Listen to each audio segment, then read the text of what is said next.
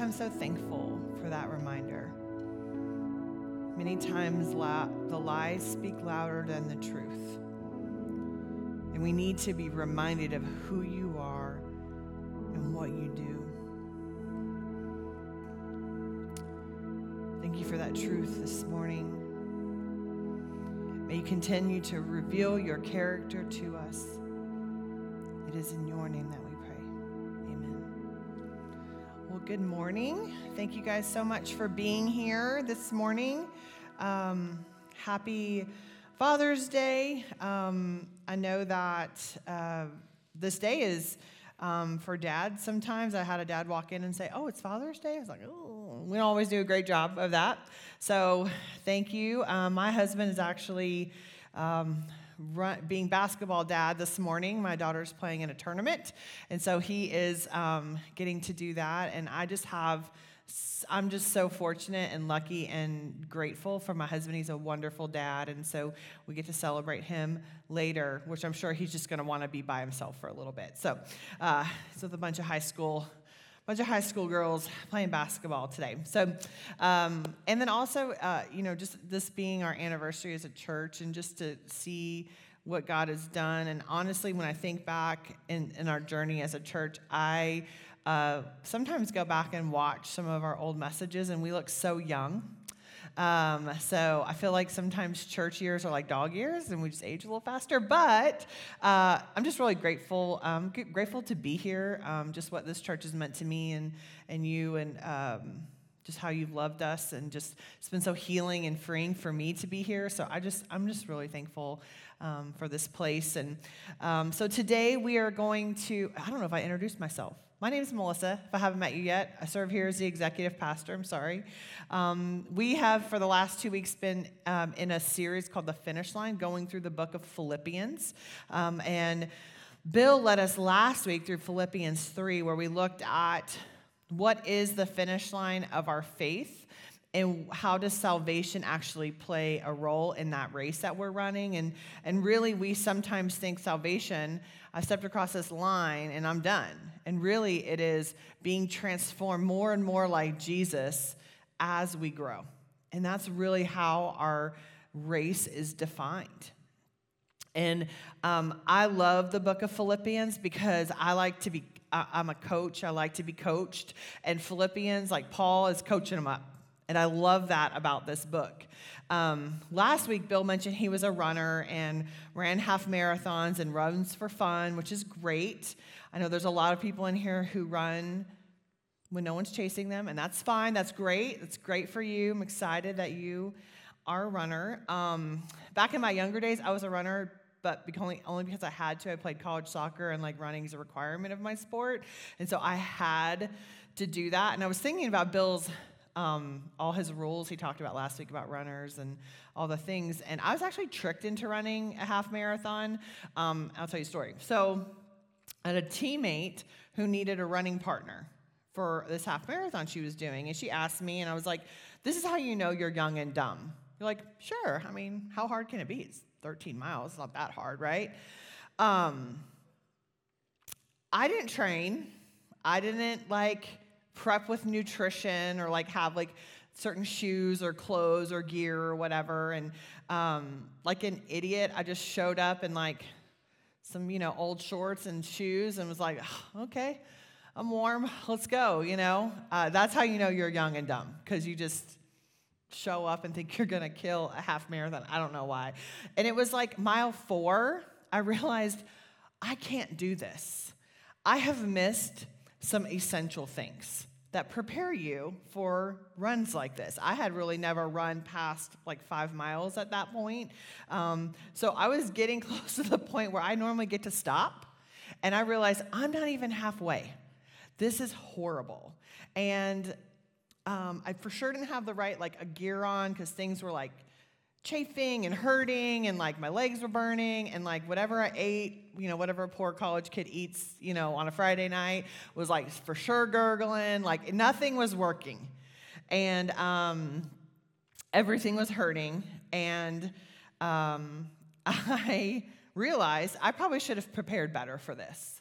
And I stopped many times to puke and decide if I'm gonna die. Um, and uh, there was a person that I was run that was like on the sideline cheering someone on that had like a for whatever reason had like a thing of Vaseline and I was like, "Oh my gosh." And I was just like putting it on everywhere cuz I didn't realize like that happened when you're like running in it was in San Angelo, it's hot and whatever. It was just horrible. Um, I finally like hobbled across this finish line and my teammate who is one of my dear friends I, I thought obviously hated me, but you know, she was done. All the ladies that I saw like mall walking, like around the San Angelo Mall all the time, they were done. Like I was just like barely dragging myself in, and um, literally the only thing that kept me going was knowing we parked by the finish line, and I could hear people cheering. So I knew I was close to the car that would take me home, and like that's the only thing that kept me going. And I missed some foundational things preparing for that race. I mean, just simple, basic things, but foundational things. And um, I was thinking about this, I was kind of laughing because it was like, oh my gosh, why would I think I could do that? Like, I just, that's how you know, you know, you're just young and, and dumb and just go do stuff. But um, I love this. And Philippians that this is how Paul is like coaching up this church. Is like, hey guys, don't miss the basics. Okay, and we we tend to do this. We tend to kind of like think, oh, I've conquered the basics. I don't have to go back and do those things. Um, I coach soccer, and um, every practice, my team asks me, "Are we going to scrimmage? Can we scrimmage? Are we going to scrimmage?" And I love to play. I'd love for us to scrimmage, but we have to know how to kick the ball. So there's basics that we have to master. Uh, Golden State just won the championship, and Steph Curry played amazing. And but if you look at his training regimen, he just takes free throws over and over and over. He does these basic things over and over and over and focuses on these really foundational things to apply as he's running his race or playing the game. And, and that's what Paul is calling us to in Philippians. And so we're going to be in Philippians 4, verses 1 through 7. So if you have your Bible, you can turn to Philippians. Um, it will be on the screen, or if you are a Bible app user, it'll be on the live event there. And so we're going to look at a few things here, but we're going to read through uh, first few line, uh, uh, verses in Philippians, and then we're going to kind of break it up a little bit. So join me there, Philippians 1. Um, so then, my dearly loved and longed for brothers and sisters, my joy and crown, in this matter, in this manner, stand firm in the Lord, dear friends. I urge Euodia and Syntyche to agree in the Lord. Yes, I also ask you, true partner, to help these women who have contended for the gospel at my side, along with Clement and the rest of my co workers, whose names are in the book of life. Rejoice in the Lord always. I say it again. I will say it again. Rejoice. Let your graciousness be known to everyone. The Lord is near. Do not worry about anything, but in everything through everything through prayer and petition with thanksgiving, present your requests to God. And the peace of God, which surpasses all understanding, will guard your hearts and minds in Christ Jesus. So, again, we see Paul coaching here. Um, he obviously loves this group of people. He, he says it right from the beginning. He calls them my joy and my crown. And I love the crown that he uses like an actual wreath, like an athlete would receive after a competition. He considers them to be celebrated and family, and he misses them and longs to be with them. Um, and he's telling them to stand firm. Now, remember, Paul is writing this letter to the church from prison. Okay? He understands hard times. He gets when things are tough. And so we see something here. At the start of verse 1, we see the words, so then. And you may have therefore in your version. Whenever we see that in scripture, we have to go back to what's before and see what he's talking about. Because he's saying, hey, because of that, you can do this. So we have to kind of go back. So going back to chapter 3, verse 20 and 21. This is what Bill talked about last week. But our citizenship is in heaven. We eagerly wait for a Savior from there, the Lord Jesus Christ. He will transform the body of our humble condition into the likeness of his glorious body by the power that enables him to subject everything to himself. And so he's reminding them that this is temporary. Whatever they're enduring is temporary. He's giving them this big picture. He's giving them a reminder, okay, of the end line. Listen, you have a future destination and a future transformation that you get to look forward to. You know how this story ends. This will not last forever.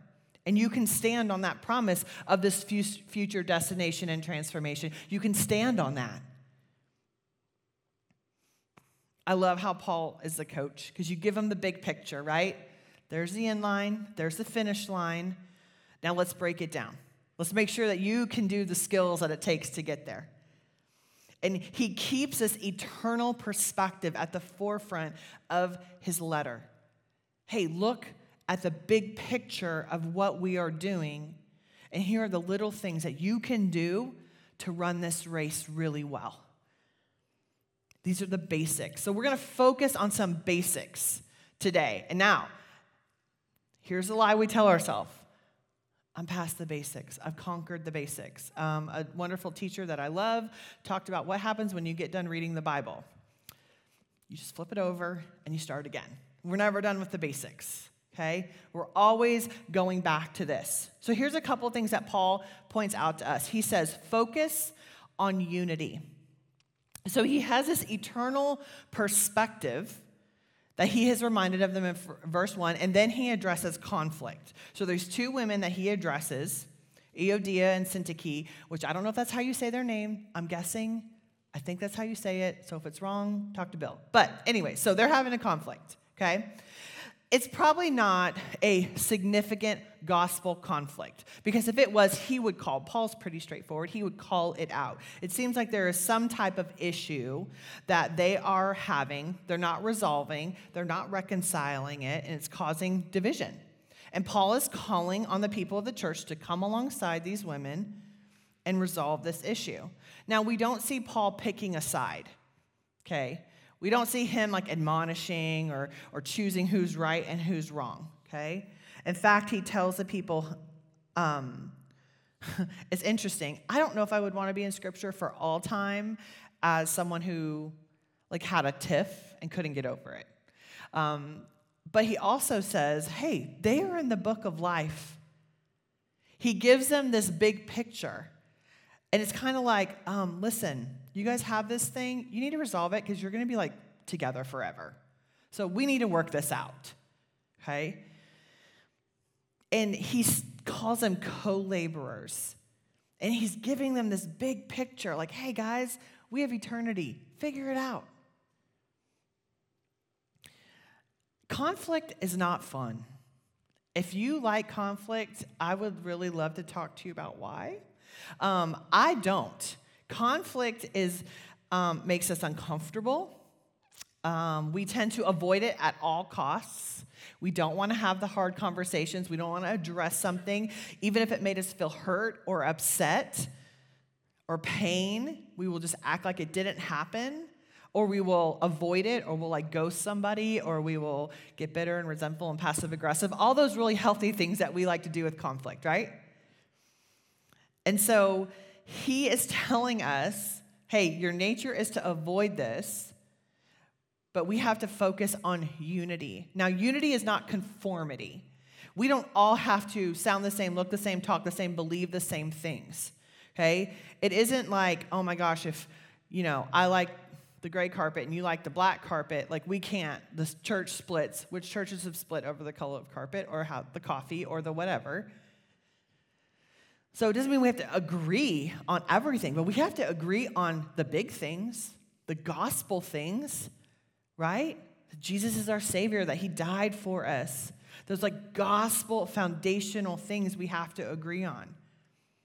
All these other issues, these secondary issues, like we can work on bridging the gap. But it takes this eternal perspective to remind us of that. That he's saying, like, listen, there's more coming. There's this transformation. There's this destination that you will be experiencing together. So we need to work this out. And we're called to live different. As a Christ follower, if you profess to follow Christ, you're called to live different in this world. What makes you look different as a Christ follower? What if it's the way that we handle conflict? What if it is the way that we address disagreements? Wouldn't it be wonderful to see the church, we're the church, Christians, actually address and handle conflict in this world differently? Wouldn't that be wonderful? Not to get offended, not to disown somebody who's a brother and sister in Christ, or maybe like a real brother or sister over a disagreement. And I think a big part of why we see this pushback against the church and we see this pushback against Christianity is because we don't stand differently in this world in this regard. We are handling conflict and tension and disagreement the same way that everyone else is without reconciliation in mind, without the big picture in mind, without that future destination and that future transformation in mind. So, how do we approach conflict? Defensive? We get our dukes up. Ready? I'm ready to prove how wrong you are and how right I am. I love that. I'm good at that. Is it posturing that I have to be right? Like I will sacrifice all of the relationship that we have to be right? Or is it a posture of humility? Do we posture ourselves to hear from people that have a conflict with us with a heart of reconciliation to be brought back together because that's that's the business of god is that he's reconciling us back to himself and to each other. That was his intention.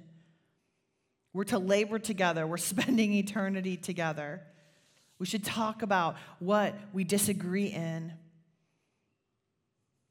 We're no different as christ followers as any other entity of people. So there'll be tension and conflict as a staff, we have tension and conflict. We don't agree on everything. We have hard conversations. We have to work things out. We have to focus on reconciliation so we can continue to work together. Very recently, I had a conversation with someone who came to me and told me that I had done something that hurt them. And it was really hard to hear that I had done something that hurt her. And um, my heart was not to hurt her, but I did. It was uncomfortable to hear that. And my first reaction was to think of all the reasons why she was wrong. Well, I didn't mean to do that. That wasn't my intention, right? I, I went through all the reasons of like why you shouldn't be upset with me. But then I just sat and I listened. And I became so thankful that she had this eternal perspective that she focused on, and that she loved me enough, this church enough, to focus on unity, to come to me and say, hey, here's this gap. We need to work on this. And she valued that we were going to be co laborers for eternity. She valued our relationship. We're not best friends, we're acquaintances that go to church together. But she loved me as a sister in Christ enough to come to me and say, Hey, I, I want to reconcile with you. I want to work towards this. It was a beautiful, beautiful picture of what God wants us to look like. And what Paul is challenging the church here is that, man, love each other enough to work it out. Have a posture to be able to reconcile. It is hard to reconcile puffed up, mad, angry, defensive. And sometimes we need someone, and that's what Paul calls someone to come alongside us and help us work through re- reconciliation. He calls them to reconcile. So y'all can reconcile, work it out. Hey, co laborers, church, come alongside them, help them work this out. And I'm not saying that every situation can be reconciled. Please don't put words there where I'm not saying I know that there are, there are deep wounds and pain and um, things that cannot be reconciled, and I understand that. Reconciliation is mutual, it has people, two humble people coming together, keeping the internal perspective in front of them. But in places that we can work towards reconciliation, part of our walk is to walk with this eternal perspective and fight for unity. Fight for us to be a united front, even if we disagree with all the points. Listen, in our culture, if you don't agree with me on every single point, we can't be friends. That's what our culture says to us. We disagree, we sit on different sides of the aisle, whatever it is, we can't be friends. How many families over the last five, six years have been decimated by this? Not able to come to a place of eternal perspective to agree to disagree but love each other enough to work through the hard stuff. I see this a lot in parenting. I grew up in a house where it doesn't matter if my parents were right or wrong or wrong. They weren't going to tell me they were wrong, and they sure as heck weren't going to apologize. Okay? So I see this as a parent. It is hard to go to my kid who thinks they're smarter than me 95% of the time and apologize and say, you know what, mom messed up. I'm really sorry. Can you forgive me? But I will tell you that that posture in parenting has changed my relationship with my children because they see that one, I'm human and I am, can be wrong, which they know that. They're not dumb. They see mom's wrong, but they see their mom say, you know what, I love you enough to check my ego and say, I'm wrong and I'm sorry. And can you forgive me? And can we work forward together? It shows them how to focus on unity, not dig my heels in, but to stay in it with them, to love them enough, to care enough about their eternal perspective to teach them how to find it and see it. It says in scripture here, it says, um, let your graciousness or maybe your gentleness or your reasonableness, depending on the, the version, be known. Wouldn't you love to be known as someone who is reasonable? I think I say every day, people are crazy. I don't ever say, people are just so reasonable. Who has said that? I haven't said that. People are just so reasonable. What if we were just known as reasonable, gentle, humble, patient people? What would that do? How would our world look if we fought for reconciliation and unity rather than being right all the time, no matter the cost? It was a gift that my friend came to me and told me what I had done that caused us to have a rift.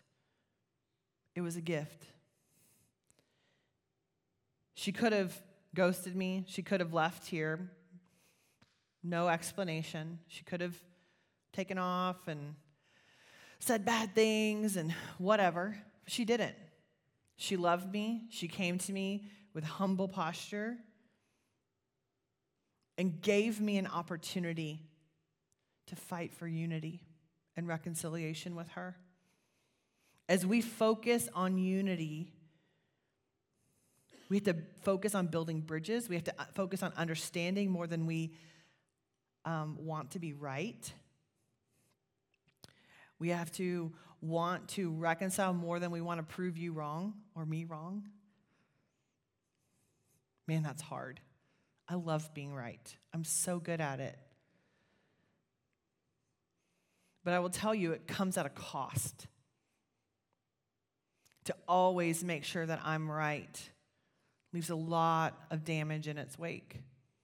Because you cannot fight for re- reconciliation with your he- heels dug in, because you can't pull towards each other. He's calling to focus on unity.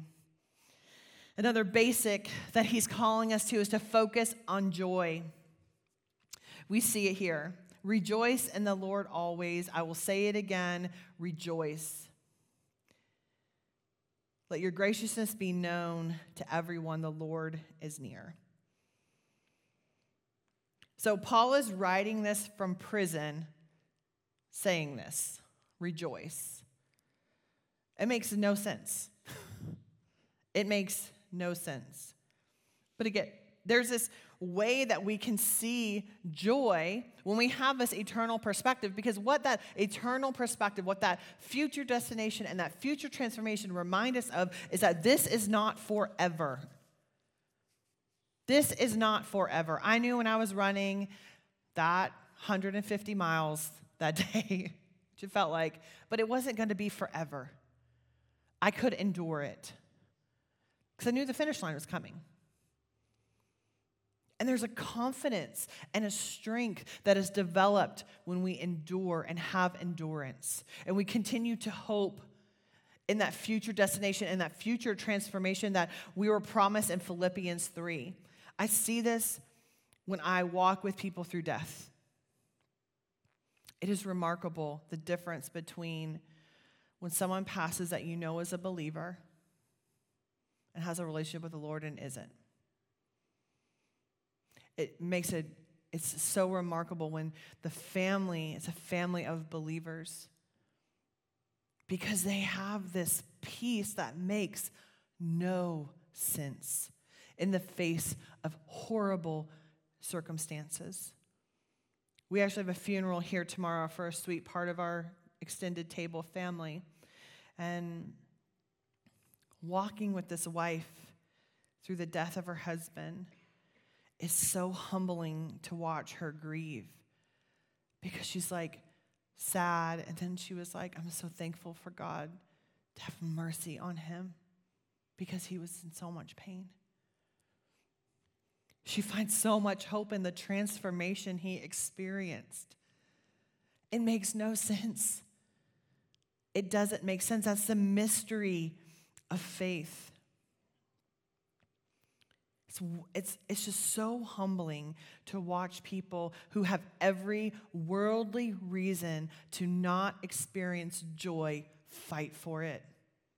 And there's a thankfulness and a gratefulness there that helps them keep that eternal perspective in mind.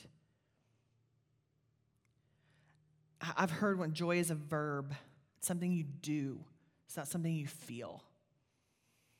And I, had to sit in this for a little bit because there is a happy, there is a difference between happiness and joy. Happiness is like a great bowl of guacamole and chips. You know, it's like happy day.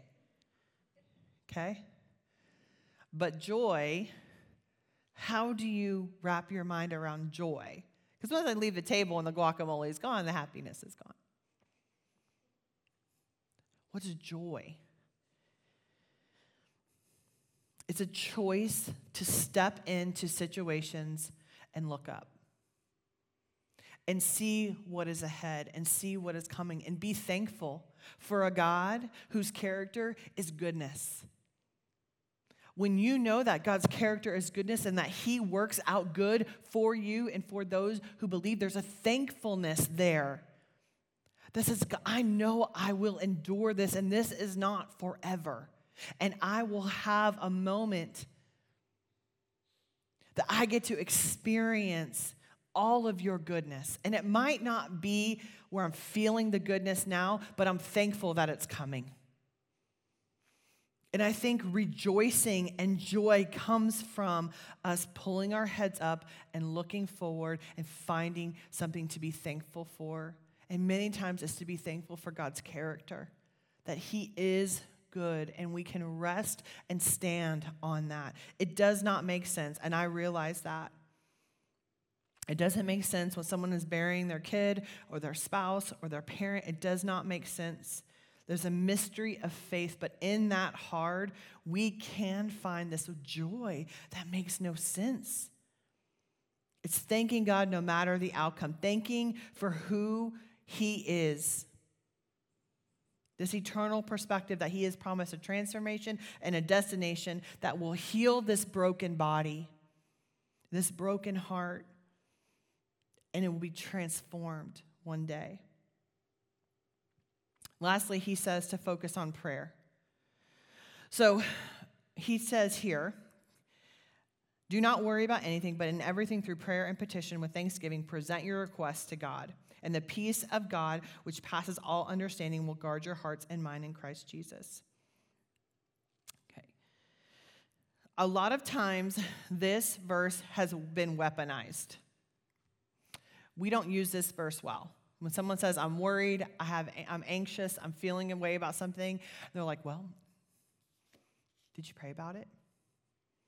And at the moment when you're riddled with anxiety, sometimes you want to punch someone that says that.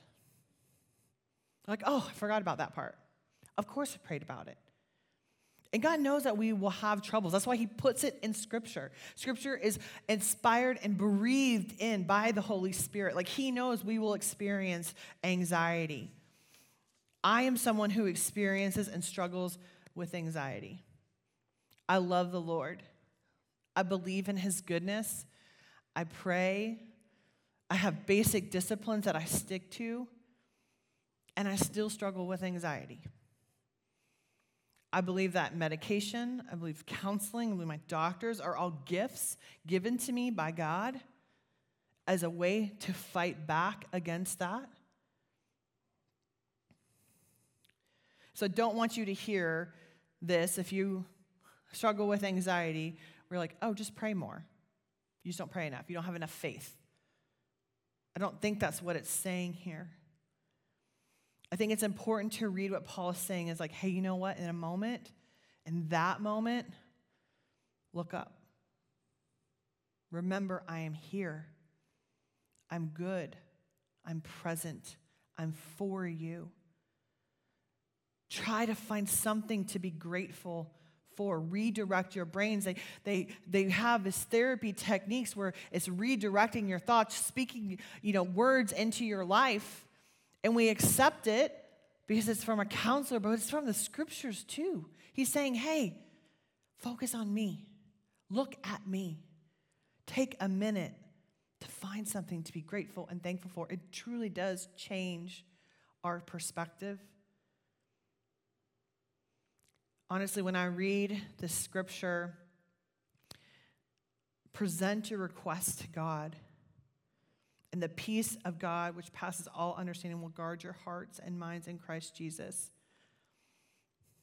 He's like a, it's like a call to look up. And I find myself when I'm in the midst of anxiety, I have these little note card things that have scripture.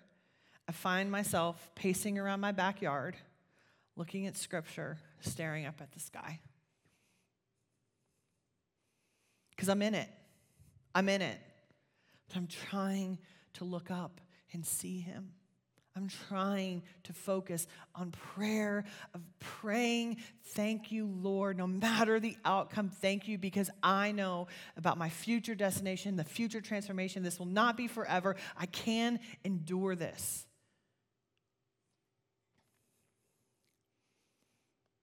I love that Paul is a coach. And I think being coachable is essential to being a Christ follower. Saying, okay, this race is going to be tough, it's going to be long, things are going to burn, gurgle, maybe chafe, not going to feel good. But keep looking. The finish line is there.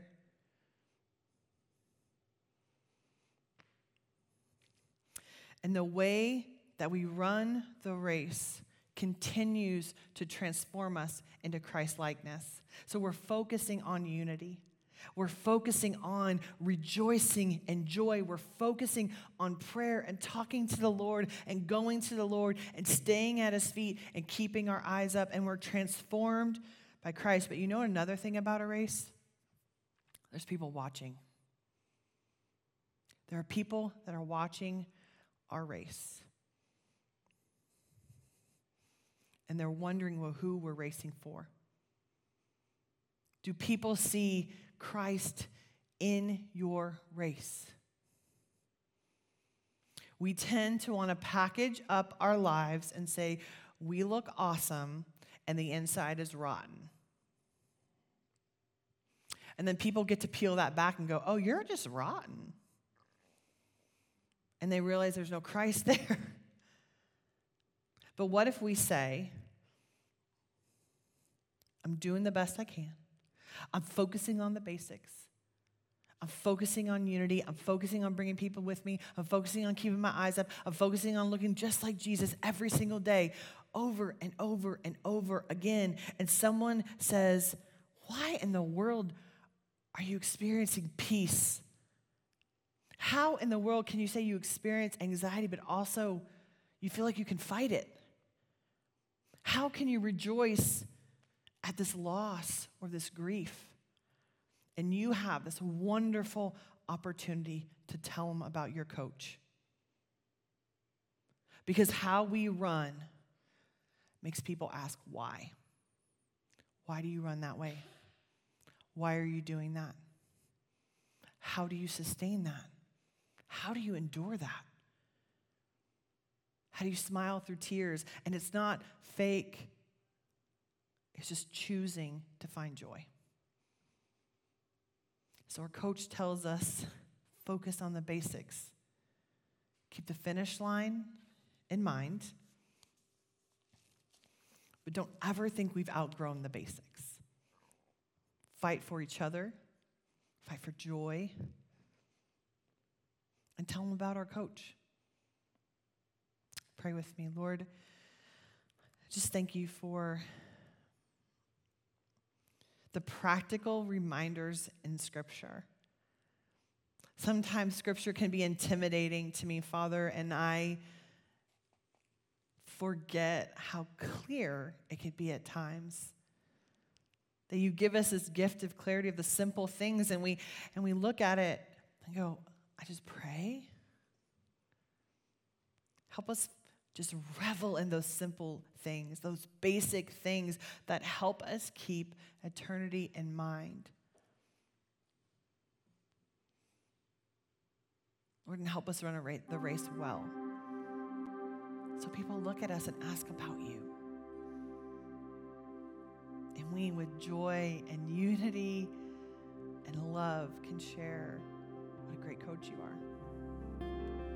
Lord, we love you. It is in your name we pray. Amen.